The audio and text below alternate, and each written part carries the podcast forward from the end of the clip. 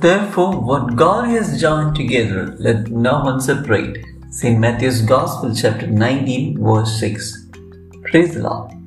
In today's text, St. Matthew's Gospel, chapter 19, verses 1 to 12, some Pharisees came to Jesus with a question about divorce.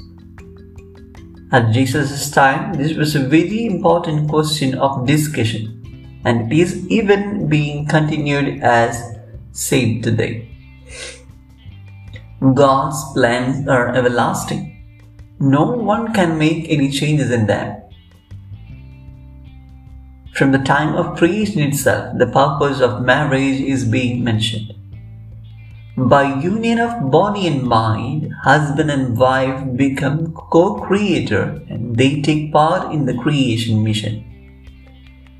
The sacramental character of marriage makes this sacrament a divine bond which human being cannot break. Let us reflect upon the increasing number of divorces in these days.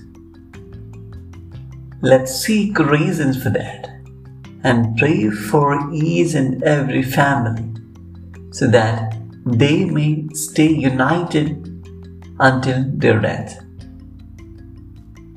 No human being has got the power to separate the things that God joined together.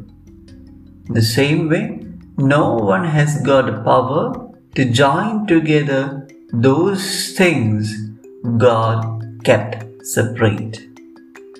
For example, sin and human.